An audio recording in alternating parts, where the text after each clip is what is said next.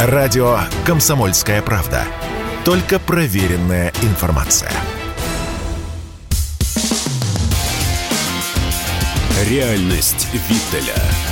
Программа о том, что происходит в мире на самом деле. Добрый вечер. Это «Комсомольская правда», «Реальность Виттеля» и я, соответственно, Игорь Виттель. Ну, сегодня у нас а, главная, наверное, тема, точнее, тем у нас много, но они все так или иначе, я их, наверное, привяжу к одной из самых главных тем, это то, что случилось вчера. А, умер первый и последний президент СССР Михаил Сергеевич Горбачев. Конечно, а, читая реакцию СМИ, и соцсетей, постоянно сталкиваешься вот с таким очень странной, с такой странной дихотомией. Все либо э, слава нашему великому президенту, давшему нам свободу, либо э, наоборот проклинают, но никто не пытается задуматься. Вот я, все, что я видел э, за, и все, что я прочитал за эти пару дней, вчера и сегодня, соответственно, это, конечно, все сводится к дихотомии. Никто не пытается разобраться. Давайте попытаемся подумать. А, в общем, что был для России, для Советского Союза Михаил Горбачев? И вообще, что у нас с ролью личности в истории? Потому что можно его, конечно, проклинать, можно словословить, но мне кажется, что Советский Союз в том виде, в котором он был в те годы, был обречен на то, чтобы если не развалиться, но, по крайней мере, реформироваться. И будь тут Горбачев, не будь тут Горбачева, в общем, никакой разницы-то и не было бы. Пришел кто-нибудь другой. Есть, конечно, мнение, ну, вот кого чаще всего называют а, в качестве основных альтернативных, э, скажем так, кандидатов в тот момент на пост э, генерального секретаря ЦК КПСС. Ну, чаще всего называют Романова, если кто помнит, был такой питерский деятель, достаточно известный, входивший, естественно, в Политбюро. И вот э, он как бы был бы такой консервативной альтернативой Горбачеву. Но вот посмотрите, что происходило. Многие считают, что, в принципе, придя Романов бы законсервировал Советский Союз. Многие там вот считают, что вот прям вот до 2008 года, ну, сколько бы прожил, столько бы у нас существовал Советский Союз в том виде, в котором он был.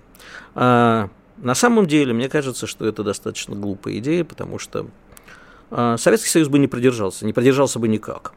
Будь там Горбачев, не будь там Горбачева. И поэтому сегодня проклинать или славословить Михаил Сергеевич, Михаил Сергеевич оказался человеком, не на своем месте, не в свое время. Великой империей, Советским Союзом руководил человек, предел возможностей которого а, был... Я не хочу сейчас говорить о нем плохого, да, я не люблю, когда пляшут на гробах, и при жизни о нем я говорил очень, его жизни говорил о нем очень много плохого, поэтому сейчас воздержусь от резких оценок. Просто есть предел компетенции. Вот Михаил Сергеевич оказался, скажем так, э, выше своих компетенций прыгнул, поэтому не смог управлять великой страной а, и тем механизмом, который нуждался, безусловно, в реформах.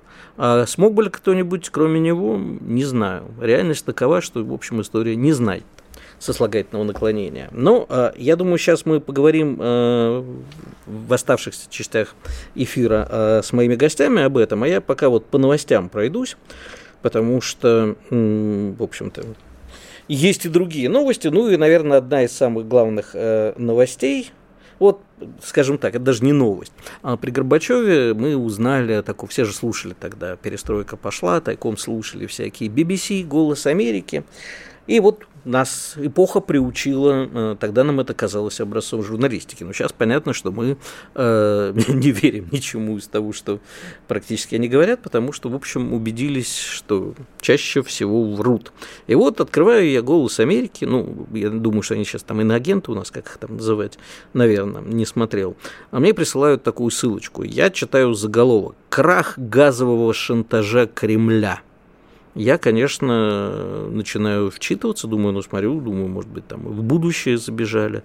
Нет, 30 августа 2022 года некто Виктор Владимиров пишет, естественно, у него в качестве эксперта выступает никто иной, как Михаил Крутихин, но те, кто следят за рынком энергетики, те знают этого персонажа, который э, зарабатывает на том, что постоянно проклинает Россию. Я с ним, кстати, когда-то был в хороших отношениях, милый очень дядюшка, ну, в общем, э, не эксперт, точнее, эксперт э, за деньги вещает то, что велено. И вот теперь, значит, крах газового шантажа «Газпрома». Что ж такое происходит? Давайте посмотрим. Европа под заголовок успешно преодолевает зависимость от поставок «Газпрома». На днях сдан в эксплуатацию интерконнектор, который связал Словакию и Польшу. Ну, я не буду сейчас сдаваться в технические э, сложности. Там написано, что теперь по этому коридору пойдет норвежский газ и СПГ из балтийских терминалов. И вот, наконец, сентября в Польше запланирован в строй еще один газопровод «Балтик Пайп», идущий из Норвегии. Это его мощность 10 миллиардов кубометров в год. Это полностью заменяет объемы, которые Польша прежде получала от «Газпрома». А, ну и дальше там еще Греция, Болгария, Испания, Франция. А вот я могу, как все-таки человек, имеющий некое отношение к экономике, самое малое к энергетике, но тем не менее достаточно, чтобы разобраться в том, что нам тут вещают. И что же вы думаете?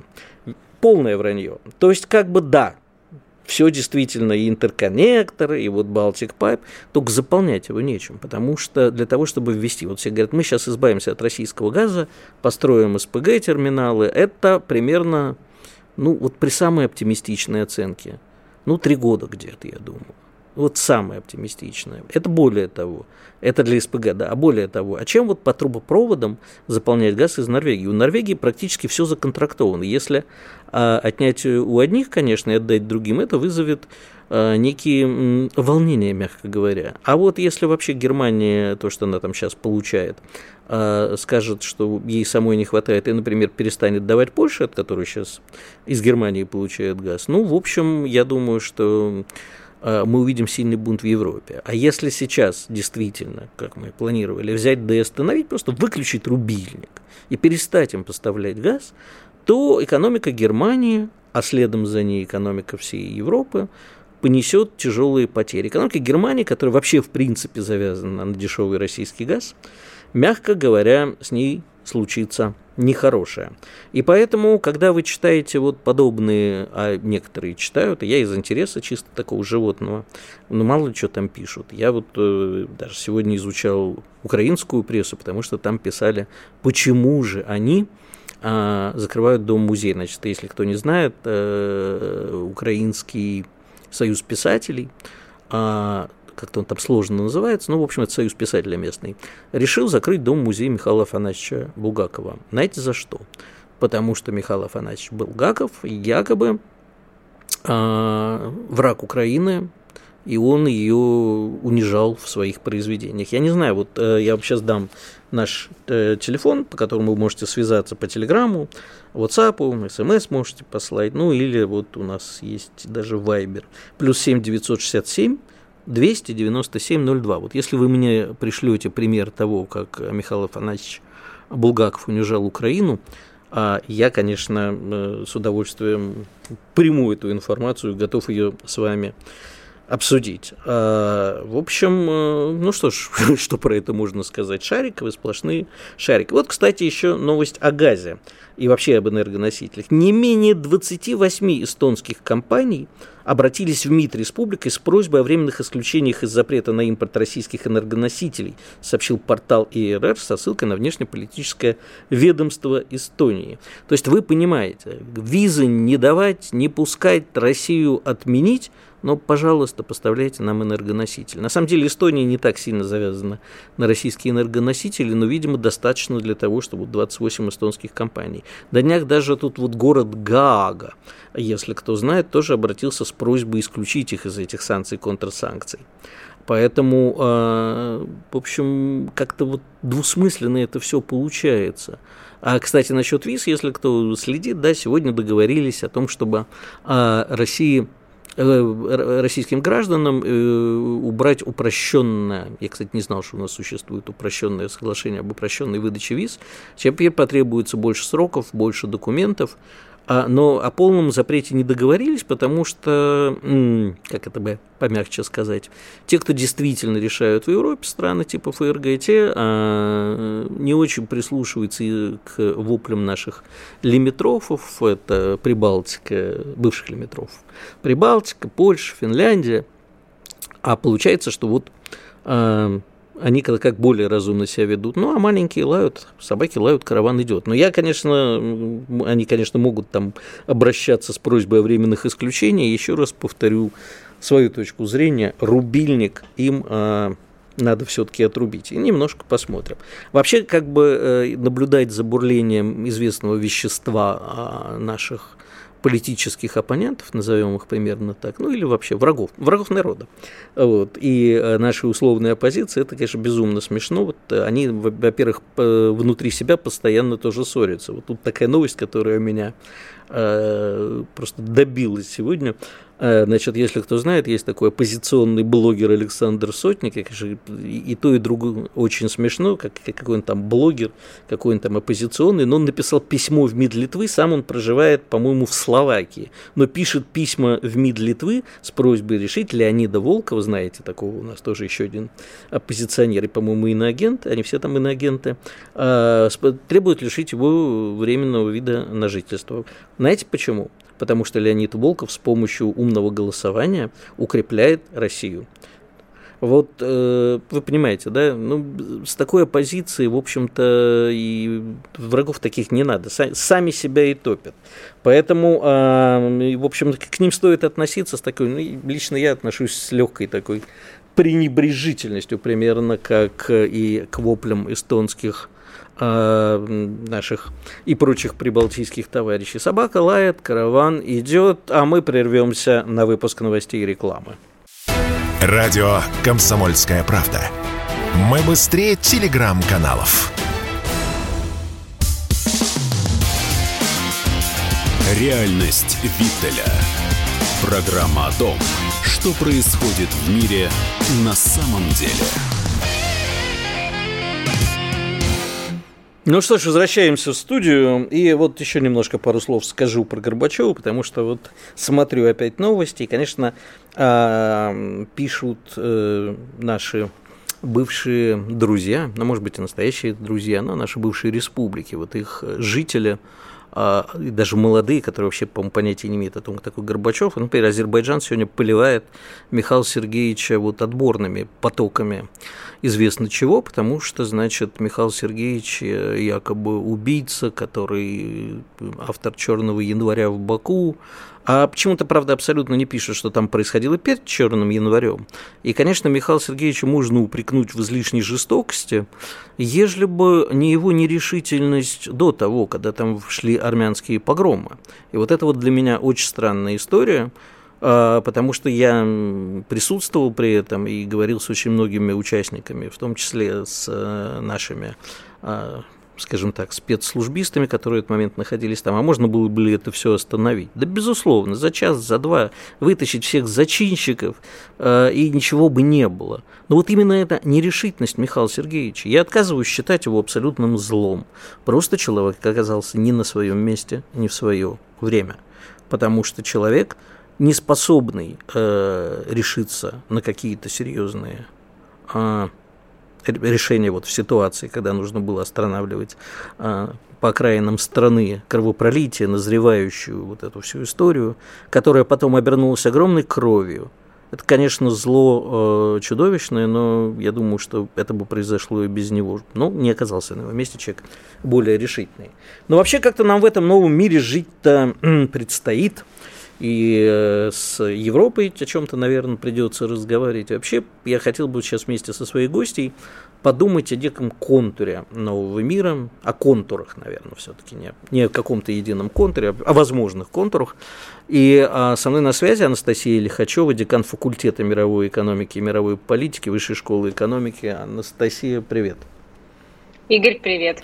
Ну, а вот мы сегодня все у нас так или иначе сводятся к Горбачеву и о том, как были тогда контуры мира расформированы, переформатированы и так далее.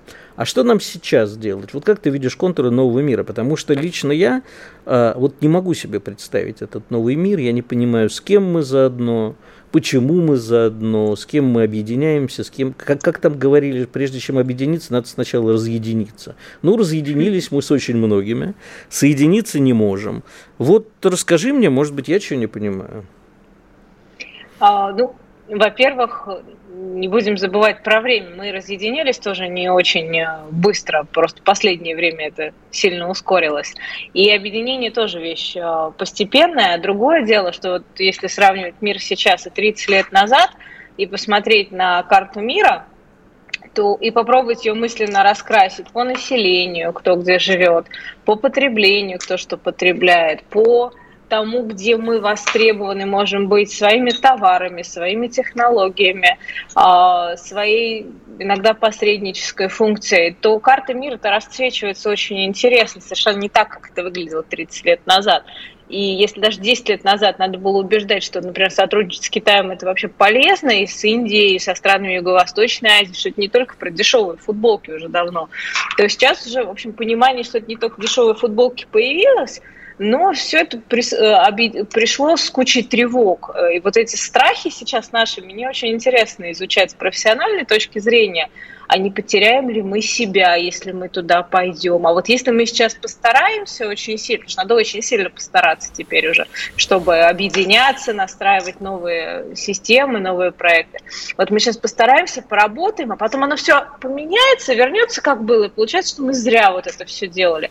Вот эти страхи, не для тебя моя роза цвела, а они, конечно, мне кажется, совершенно неуместны и очень сильно устарели. Они нас очень сильно ограничивают в поисках себя в этих контурах нового мира. Слушай, а я вот не могу для себя ответить на вопрос, я не знаю, может, у тебя есть ответ, помоги мне. А, на базе чего вообще должно строиться какое-то сотрудничество. На базе экономики, на базе каких-то братских отношений, терпеть не могу этого слова, считаю, что нет там никаких братских отношений. Обычно это такое прикрытие для мошенничества. Чем более братские, тем потом выходит хуже. А, может быть, религиозные какие-то, я не знаю, может быть, какие-то духовные ценности. Почему мы все время говорим о какой-то великой особой миссии России, мы вот более духовны, да? Очень многие говорят, вот мы более духовны, мы не как практичный Запад. И на фоне этого, на почве этого давайте объединяться с такими же еще духовными.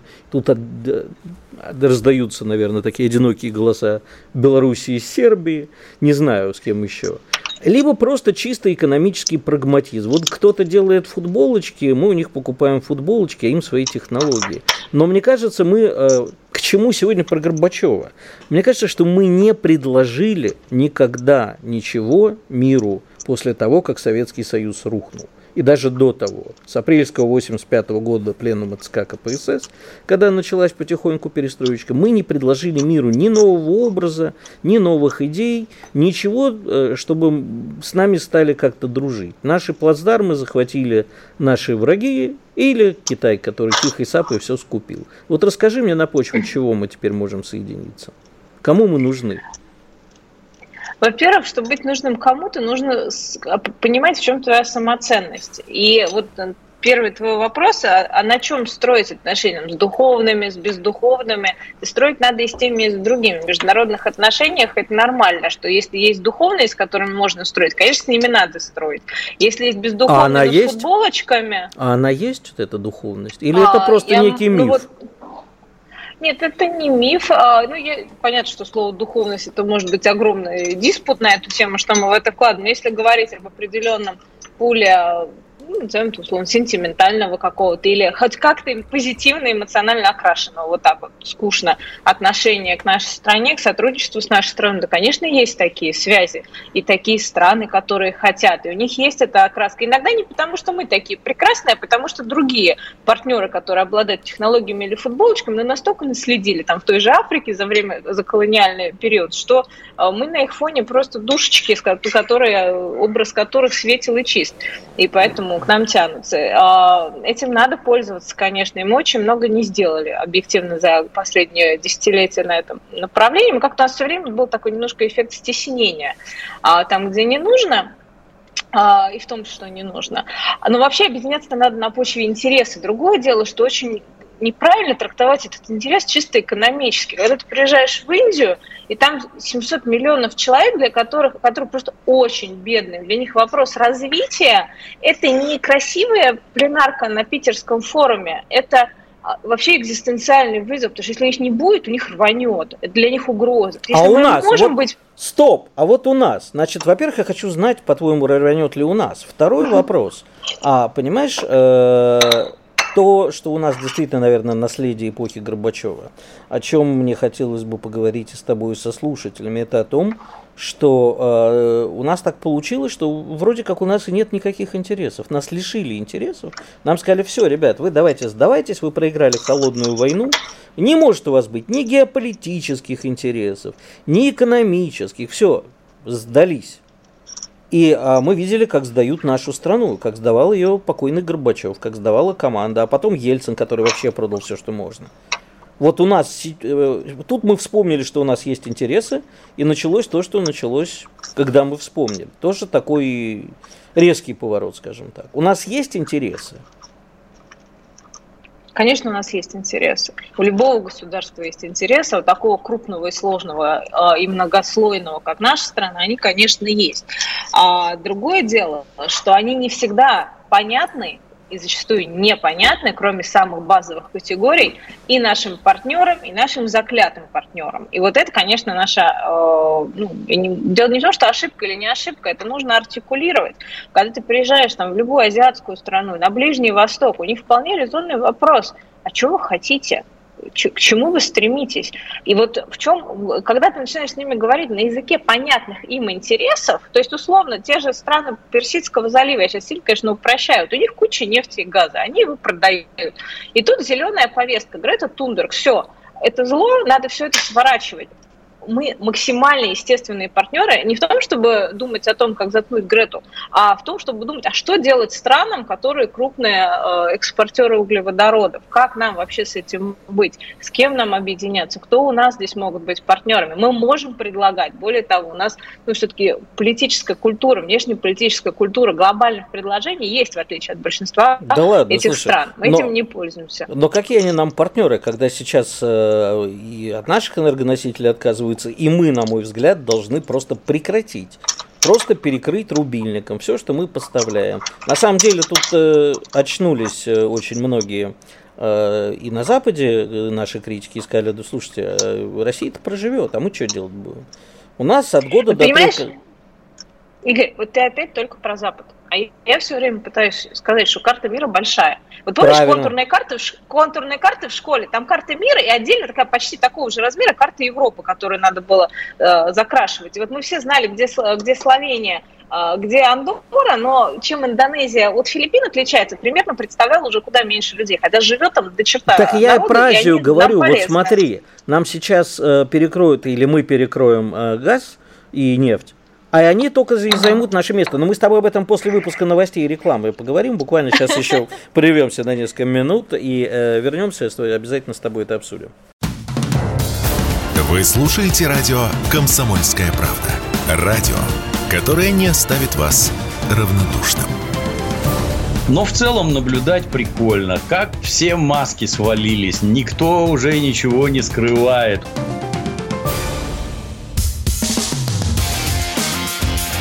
Реальность Виттеля.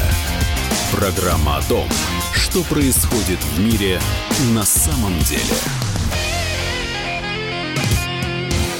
Ну что возвращаемся в студию. Это то, о чем, что происходит в мире на самом деле. А мне расскажет сейчас Анастасия Лихачева, декан факультета мировой экономики и мировой политики Высшей школы экономики. Единственное, что хочу сказать, я, конечно, обожаю читать комментарии к нашей трансляции. Вот тут написано, что пока жена Горбачева получала все бесплатно в американских бутиках, он в это время развязал Карибский кризис. Чего только не узнаешь. Карибский кризис, если кто э, не знает, развязал, развязал Никита Сергеевич Хрущев, тоже царство ему небесное. Да, Настя, возвращаемся.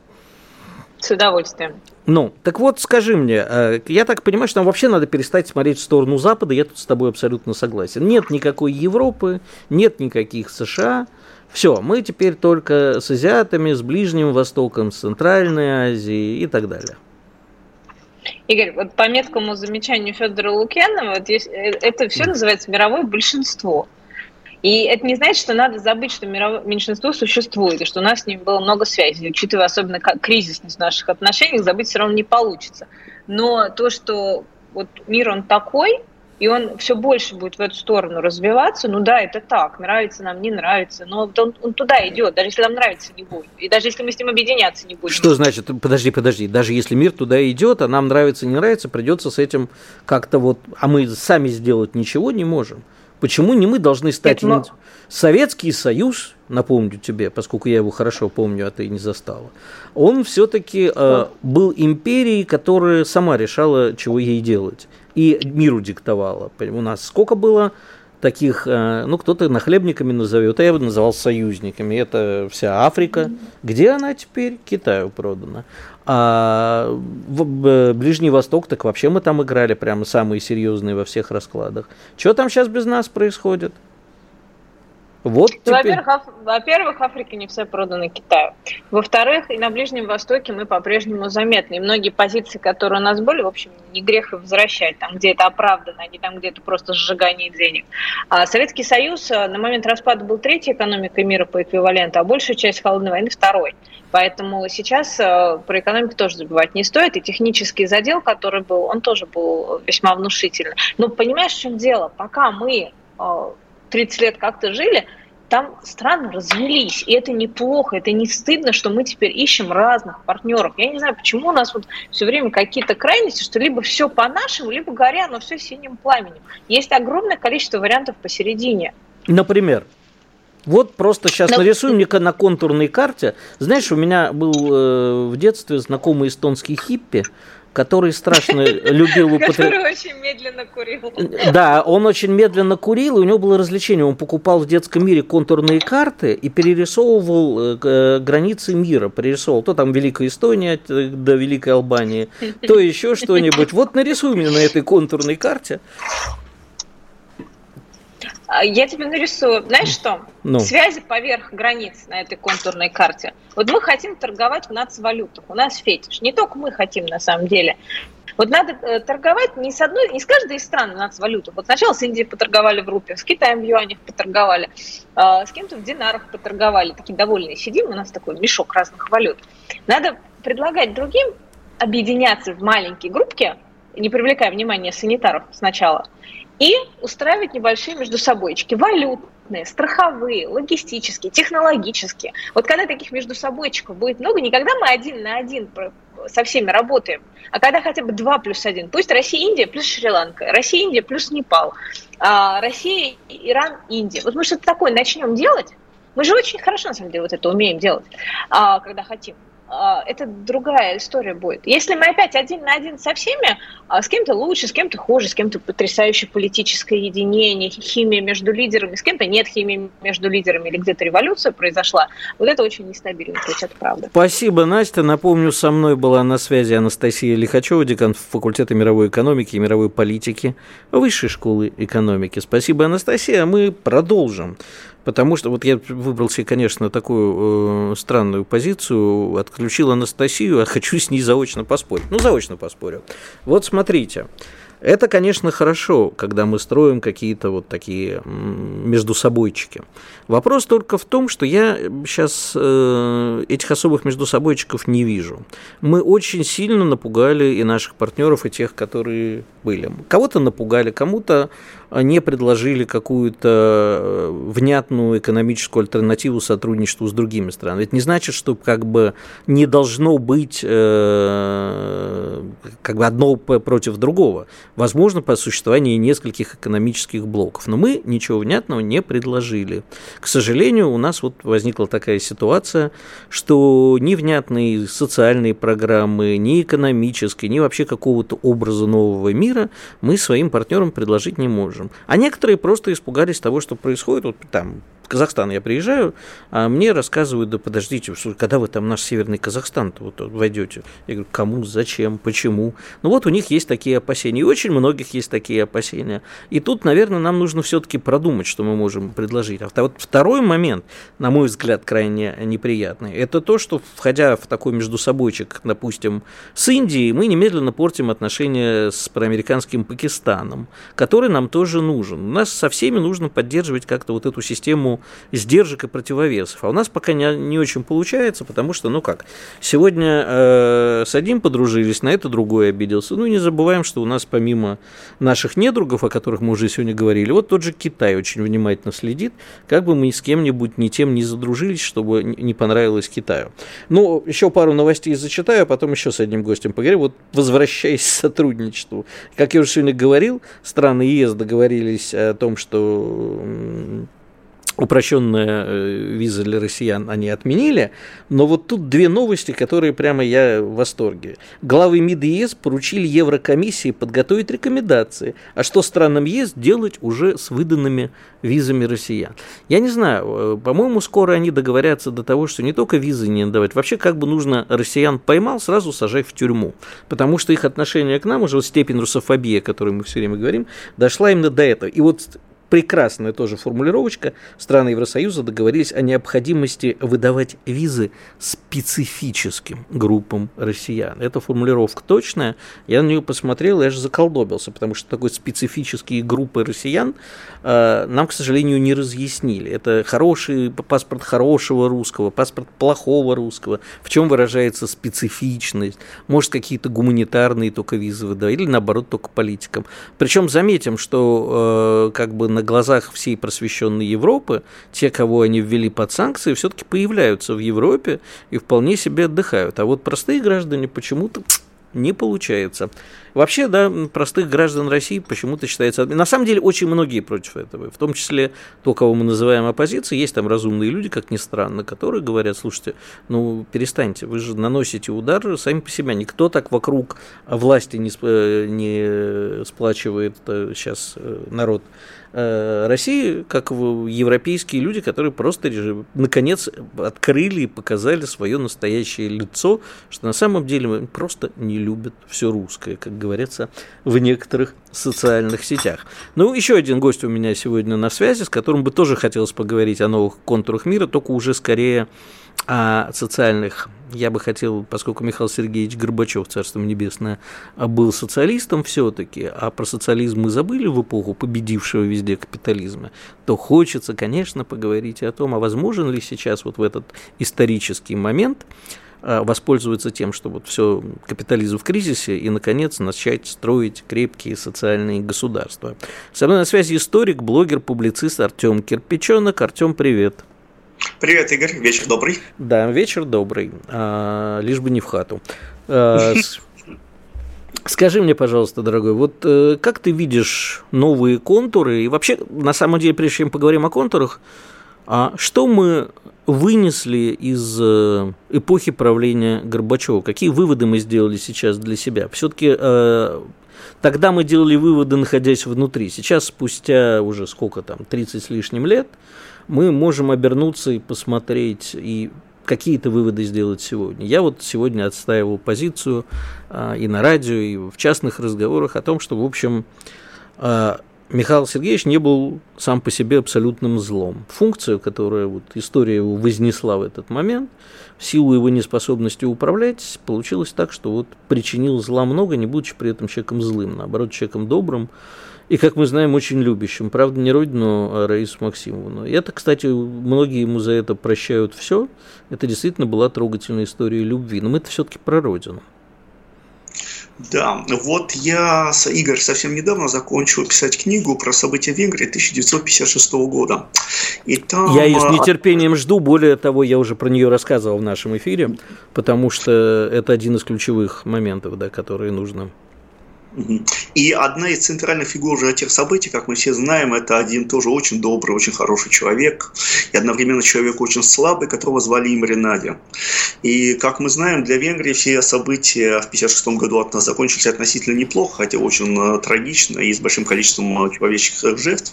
А вот для Имри Нади те события закончились очень-очень печально. И затем история у нас повторяется снова в конце 60-х годов, и мы видим другую страну бывшего советского блока Чехословакии Чехословакию. Мы там видим еще одного очень доброго, очень хорошего а, человека, которого называется, которого звали Александр Дубчик. и его финал тоже, можно сказать, был не блестящий. И интересно, что еще в конце 80-х годов он пытался вернуться на политическую арену, но его возвращение было совсем не триумфальным. Артем, но... перебью тебя, вернемся буквально через несколько секунд, прервемся на новости и рекламу. Радио «Комсомольская правда». Только проверенная информация. Реальность Виттеля. Программа о том, что происходит в мире на самом деле. Вернемся в реальность Виттеля, в которой сейчас гостит Артем Кирпиченок. Извини, дорогой, тебя перебил. Так к чему ты это все рассказываешь? Про то, что добрые социалисты всегда будут сметены кровавыми империалистами, фашистами, нацистами и убийцами?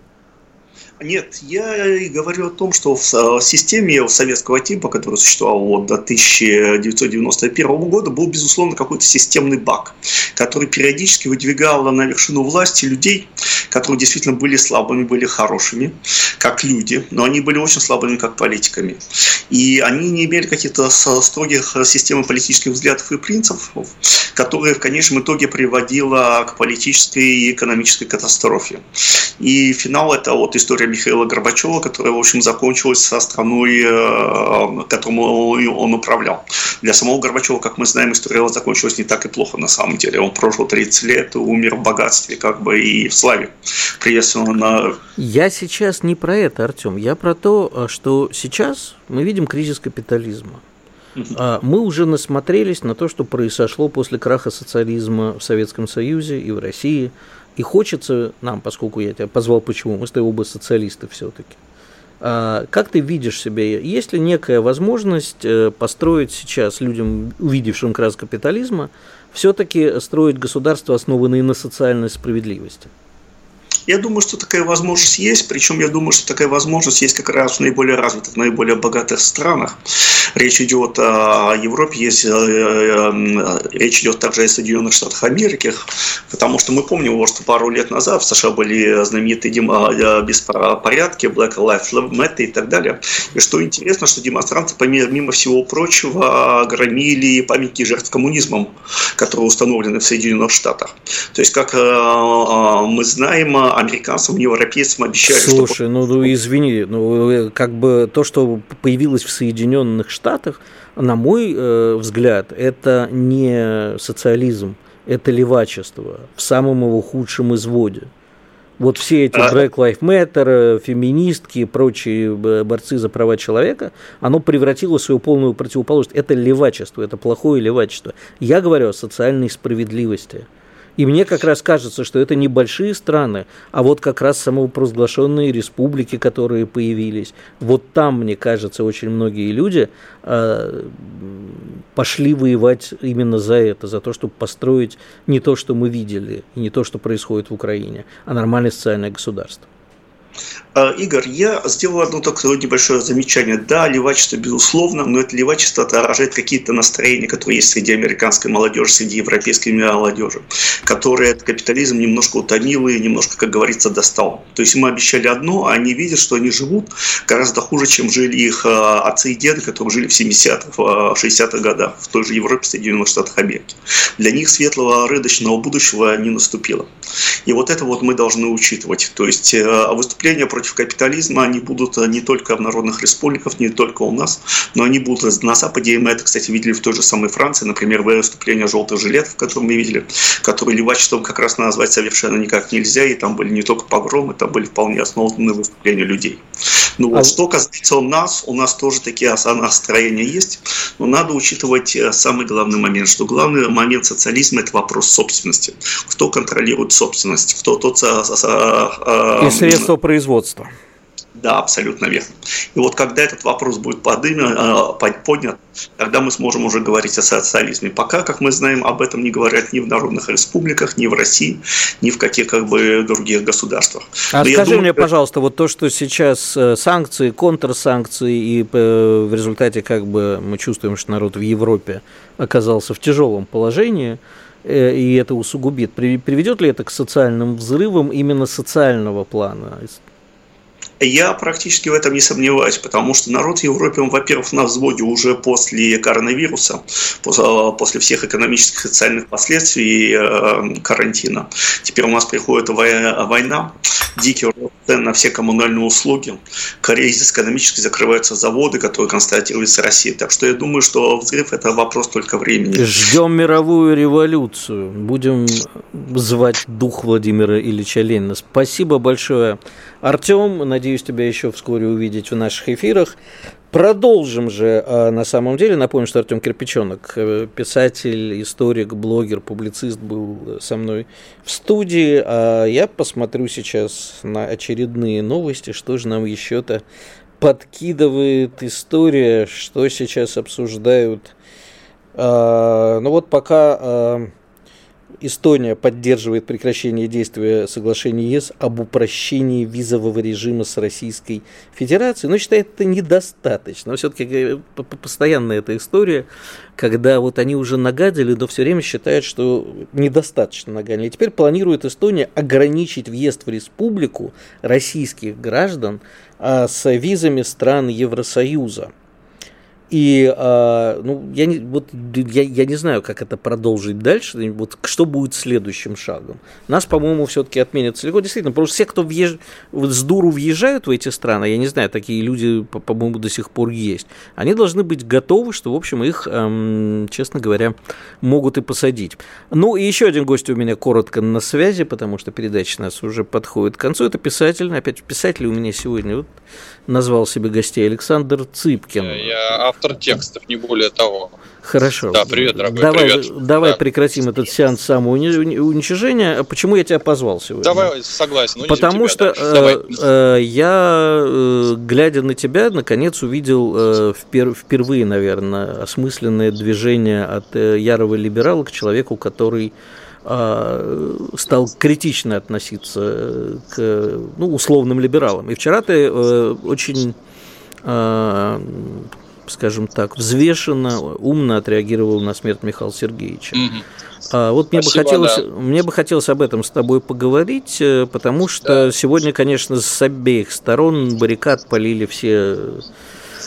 Это ты, ты знаешь, чем больше я это наблюдаю, тем больше, так сказать, разочаровываюсь, что мы в итоге какое общество построили, потому что, конечно, действительно с двух сторон э, выстреливаются абсолютно радикальные точки зрения. А чем, ты, да. чем ты считаешь это вызвано? Потому что я, честно говоря, такого озверения давно. Вот у тебя в посте было сказано, что уже ковид забылся, СВО забылось. Все просто выяснили, что, оказывается, Горбачев виноват во всем. Заведующий всем, как пела группа «Аукцион». Ну вот э, я действительно тогда сказал, что, во-первых, очень удивительно слушать, что государственники считают, что во всем виноват Горбачев, а либералы, что во всем виноват Путин, и никто не предполагает, что вообще виноваты, виноваты или не виноваты, неважно, заслужили все мы. А развал Советского Союза – это общий результат действия всех людей, живших в Советском Союзе. И да, конечно, Горбачев как руководитель, наверное, имел больше возможности как-то управлять этим процессом, но это действительно все, это мы сделали. То же самое, что и сегодняшняя наша жизнь, э, если ее критиковать, то это мы заслужили, если ее хвалить, то это наше достижение, наше совместное. Это все мы построили, но мы все хотим снять себе ответственность. У нас, как обычно, царь во всем либо прав, либо виноват. Вот. А по поводу Михаила Сергеевича, ну, слушай, я считаю, что мы не знаем, как бы мы поступили, попав в такие исторические ситуации.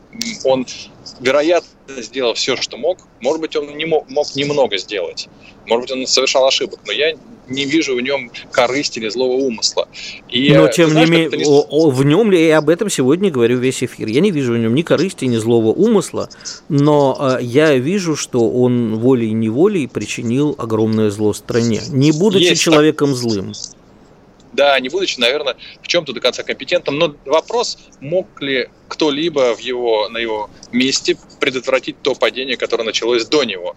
Это не то, что было все хорошо в Советском Союзе, все было прекрасно, потом пришел Горбачев, все развалилось. Нет, это не так. И ты знаешь, что ему, как ни странно, не Но Советский простить? Союз должен был рухнуть в таком виде, в котором он существовал. Вопрос к только как. Зал, да, Могли ли мы наш... пойти по китайскому пути? Ведь мы с тобой и прочие нам э, подобные страшно радовались всему этому тогда. Да, мы шли конечно. на баррикады против ГКЧП, мы поддерживали, нам угу. хотелось свободы, свободы слова, которую он нам дал. Ну а в результате это все обернулось огромным злом. Вот представь себе, мы с тобой сейчас оказываемся в середине 80-х обратно. А мы бы поступили по-другому, зная уже исход? А я тебе так могу сказать, мы, к сожалению, в России всегда сравниваем, а, особенно когда мы в чем-то ошибаемся, а что могло быть намного лучше. А я тебе могу сказать, что могло быть намного хуже. Например? А, то, что ну, могли идти... Вот э, война, которая, к сожалению, сегодня идет, она все равно отголосок того Спецоперация. Распада. Спецоперация, да. Вот. Я имею в виду война с Западом. Ну вот, а это могло быть... Экзистенциальная между... метафизическая война, назови это так. Могли Хорошо. быть э, военные конфликты между всеми э, частями и Советского Союза, и России. Это мог быть распад не на бывших, не на СНГ, а могло развалиться все. Это могла быть совершенно другая, более кровавая история. Могла быть? Могла. Могло быть и иначе. Но вот случилось так, как случилось. Ты знаешь, что бы я сказал, что э, отметил? Что можно как угодно относиться к Горбачеву, но он, скорее всего, наиболее такой мягкий и человечный из всех э, российских царей. А нужен был угодно. более жесткий вот. человек, который и смог бы пойти по китайскому пути. Да, ему не простили этой доброты, потому что действительно он и правда любил там, свою жену, и, может быть, для нее это было самое важное. А Лучше бы Тодор... родину любил, а не свою жену. А, я с тобой согласен. Наверное, человек более должен быть, был быть жесткий, а, понимающий, что происходит. Саша, у нас время подошло к концу. Спасибо, да, что все. вышел к нам в эфир, особенно в такой да. непростой э, дорожной ситуации. Напомню, да, что спасибо. это была реальность Виталя. В гостях у меня был Александр Цыпкин, писатель. И до следующих встреч. Реальность Виттеля. Программа о том, что происходит в мире на самом деле.